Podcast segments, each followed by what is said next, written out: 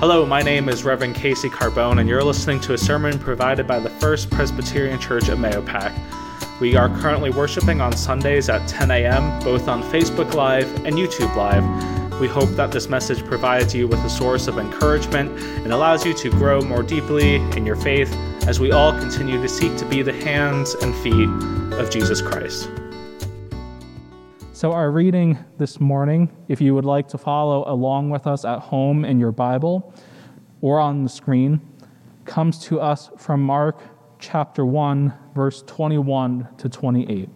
So please join me in this reading of Holy Scripture. They went to Capernaum, and when the Sabbath came, he entered the synagogue and taught.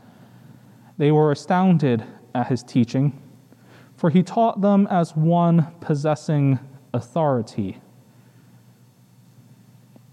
and not as the scribes. Just then, there was in their synagogue a man with an unclean spirit. He cried out, "What, ha- what have you to do with us, Jesus of Nazareth? Have you come to destroy us? I know who you are, the Holy One of God." But Jesus rebuked him, saying, "Be silent, and come out of him." And the unclean spirit, convulsing him and crying out with a loud voice, came out of him. They were all amazed, and they kept asking one another, "What is this? A new teaching? With what authority? He commands even the unclean spirits, and they obey him." At once his fame began to spread throughout the surrounding region of Galilee. Friends, this is the word of the Lord. Thanks be to God.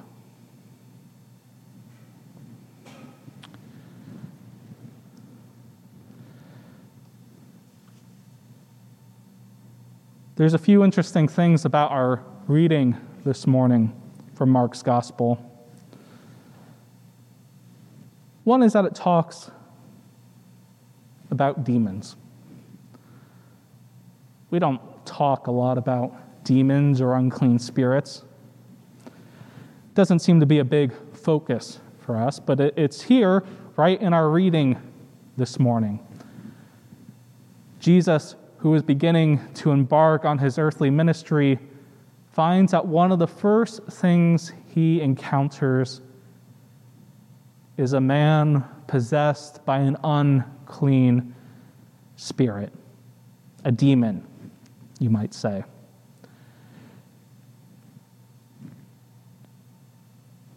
I think one of the reasons we don't talk much about demons or unclean spirits is that I think we often find ourselves going directly to Hollywood depictions of such supernatural phenomena, such as uh, The Ring or, or The Exorcist. Or I'm sure that you have a few other scary movies that top that list with demons in them, unclean spirits.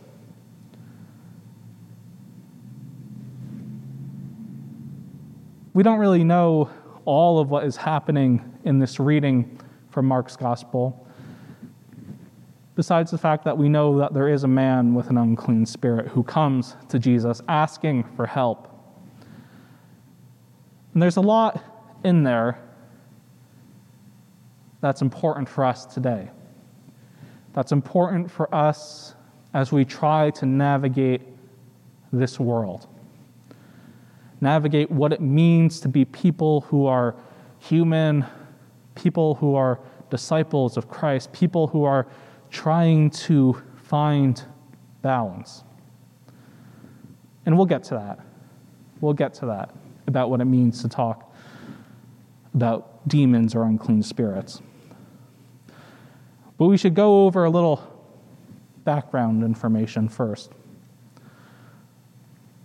As I said earlier, this is really the start of Jesus' ministry in Capernaum, according to Mark's gospel. And he starts it off with a quite a bang. He goes in, goes to the synagogue, teaches, and then is encountered by this strange happening. If you're an astute listener, if you're keen, you might have picked up on something that was happening in this passage. In seminary, we used to joke about this as being a, a Markan sandwich. The more technical term is an interpolation. Not as fun of a name, if you ask me. But we see this happening as a literary device that helps focus our attention. Right? The passage starts out with Jesus coming to the synagogue. Then Jesus teaches. He teaches with authority.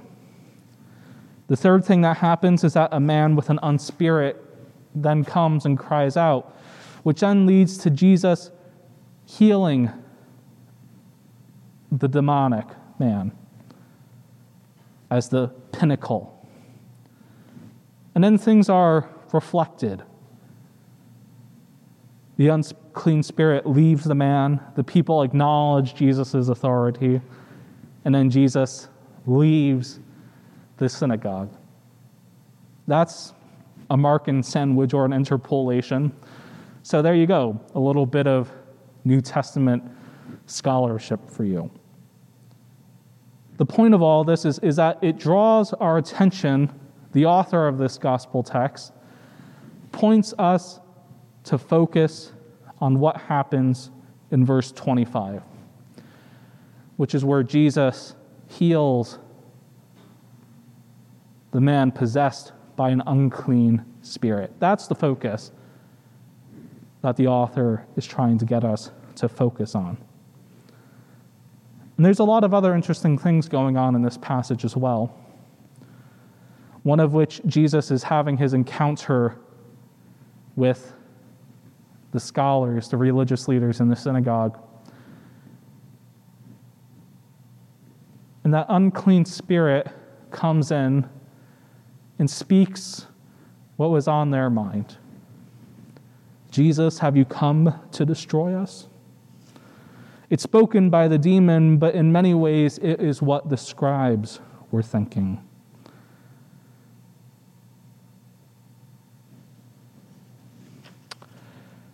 So why should we care about this focus on supernatural happenings? Why should we care what happens in this text? Of course, as a pastor, you don't see me running around Putnam County with a vial of holy water and a crucifix. That would be amusing, I'm sure, for some to watch. But in many ways, Jesus is calling us to participate in two key aspects of the very start of his earthly ministry. The first part Jesus is calling us to participate in is naming those things that are demonic, those things that possess us, possess us as a community, as a nation, as members of humanity. Jesus calls us to name the things that destroy, right? Jesus calls us to name those things that destroy, the demons that destroy. Because I think Jesus would want us to know that the demons of this world, of this time, take on much more nefarious forms than the Hollywood version of demons. It comes in the forms of how we treat those who are poor, right? It comes in the form of how we treat those who are strangers, who are newcomers. It takes form in the way that we engage in civic discourse. It takes form in the ways even that we don't think are sinister.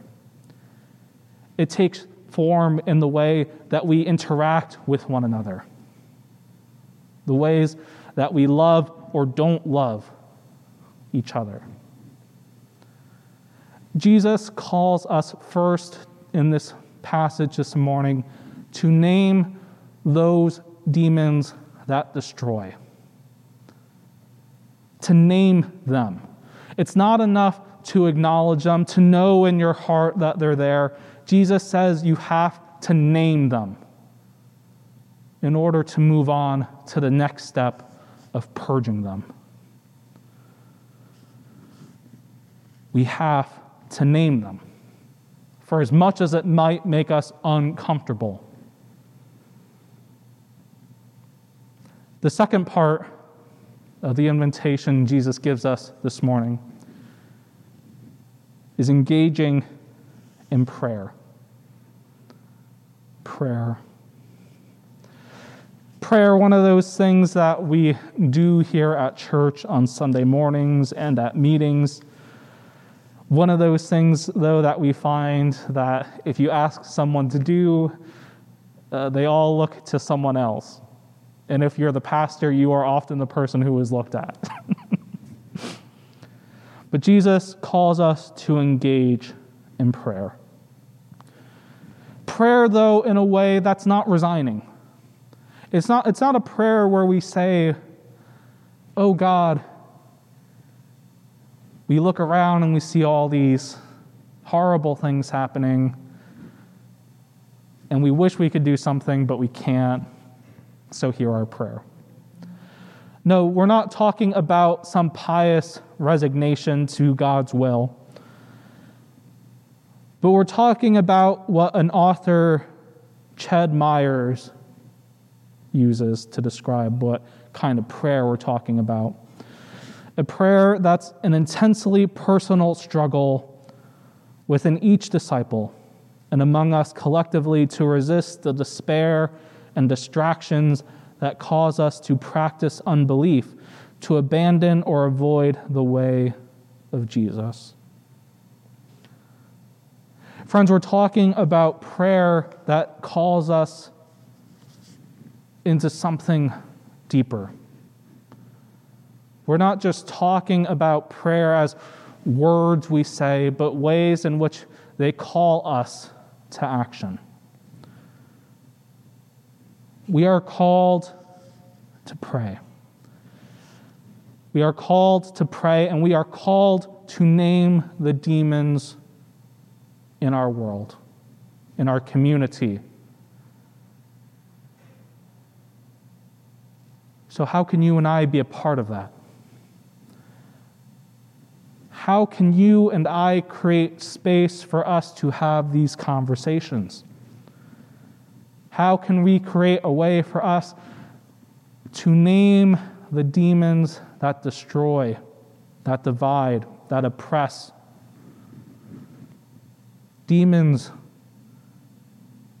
that do not let us tap into our better angels, but instead move us to buy into our fears. We have to be able to name these things without feeling like they are personal attacks on our own selves. And we have to be able to pray in a way that pushes us deeper, in a way that captivates the struggles that we wrestle with, in a way that helps push us to resist despair and hopelessness that causes us to avoid the way of Jesus. That is what we hear this morning in our reading from Mark's Gospel. It's much more than Jesus casting out an unclean spirit, but it is an invitation for you and I to do the same. It is an invitation for us to name the things that do more harm than good. They are, it's an invitation for us to name the ways in which we have placed hope in other things, other people than God. It's a way for us to name the things that tried to control us and destroy us.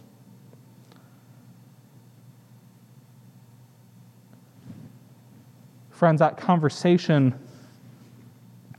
that conversation takes a lot of courage. It takes courage. It takes a certain level of vulnerability to engage in that conversation.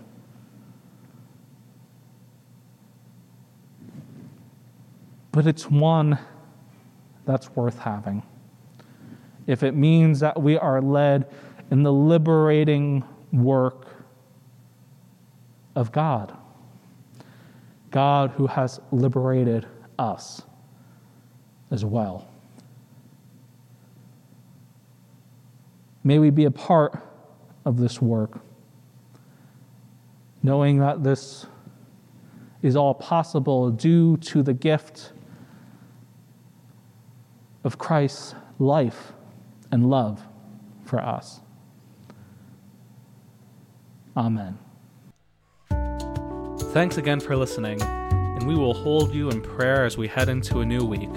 If you'd like to learn more about our church and ministry, or if you'd like to learn how you can support us, you can visit our website at mayopack church dot org. Until next week, God bless.